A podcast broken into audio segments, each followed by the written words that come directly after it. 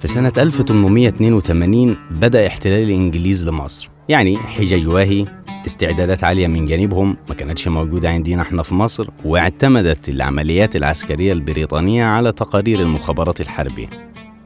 تقارير المخابرات الحربية المتعلقة بالشأن الداخلي المصري لبريطانيا كان فيها شغل كبير جدا جدا جدا. ومع ذلك ناس كتيرة جدا بتفتكر إنه بداية المخابرات البريطانية كانت سنة 1909 لكن المعلومة دي وإن كانت صحيحة لكنها فيها نقص بعض الشيء وله صلة بمصر تاريخ المخابرات البريطانية كبير جدا ممكن نرجعه لسنة 1807 وقت حملة فريزر.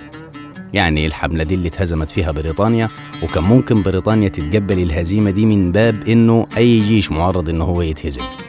لكن هزيمة البريطانيين في معركة رشيد في حملة فريزر كانت عار بشكل كبير جدا بالنسبة لهم. 450 عسكري وظابط اتقتلوا 480 أسير اتأسروا وكان قمة العار هنا إنه اللي هزمهم وتسبب في أسر بقيتهم ما كانش جيش نظامي بقدر ما كان السكان المحليين. في 29 إبريل سنة 1807 وصلت المراكب اللي كان فيها 450 راس مع 480 أسير لبولاق.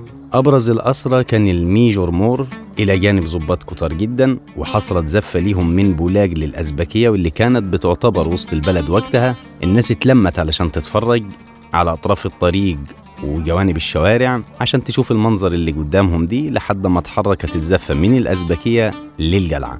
حصلت معاهدة دمنهور في 12 أغسطس 1807 واللي نصت على إنه الإنجليز يمشوا من مصر وتم تنفيذ بنود المعاهدة دي في 19 سبتمبر من نفس السنة لكن فضلت بريطانيا مش قادرة تنسى تاريخ الموقف ده لحد أما زال الاحتلال البريطاني عن مصر نهائيا.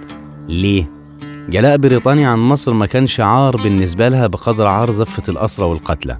المنظر كان مخزي جدا بالنسبة لهم وخدوا درس عمرهم خلاصته بيقول النصر لمن يملك المعلومة قبل أن يملك السلاح. في نص القرن التسعة عشر ظهر للوجود مسمى المخابرات الحربية البريطانية لأول مرة في تاريخ الجيش الإنجليزي. أباء الروحيين كتار جدا. ولما نبص على تاريخ المخابرات البريطانية هنلاقي تأثر واضح جدا بالهزيمة اللي خدوها في الأزبكية. في كتاب صدر سنة 1882 وطبع بعد الاحتلال البريطاني على مصر معربا عن حملة فريزر في صد 36 منه بيقول أن ما جرى في الأزبكية كان عارا لن يمحوه الزمان. وبسبب اللي حصل في الأزبكية تأسس جهاز المخابرات البريطاني وأصدر تقرير بعد الثورة العرابية والاحتلال البريطاني عن مصر اسمه حملة النيل وفيه أكد على دور الجهاز ده في تسهيل الاحتلال البريطاني لمصر